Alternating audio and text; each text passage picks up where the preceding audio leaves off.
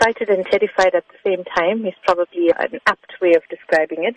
Is such a huge organization, made such a huge impact. So carrying the responsibility of this organization eh, is not something to be taken lightly. It can be intimidating, but it's hugely rewarding to know that you have a team of people who's going to help change the way we respond to the elders in our community. Wonderful feeling.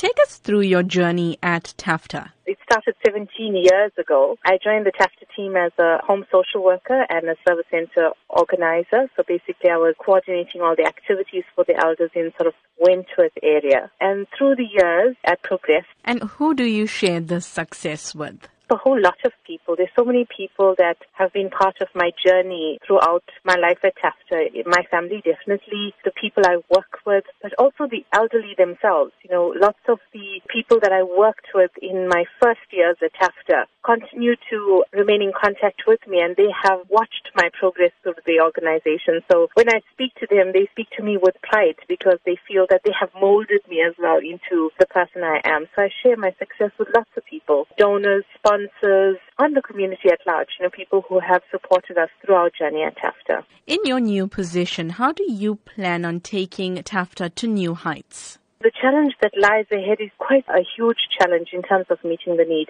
My personal philosophy is that a better life for elders is possible. And the whole question is how do we do that? And, you know, I've been challenging my team to look at innovative ways to make sure that the elderly are part of society, that they have access to the services they need. They have a shelter, they have food, basic things sometimes that we take for granted.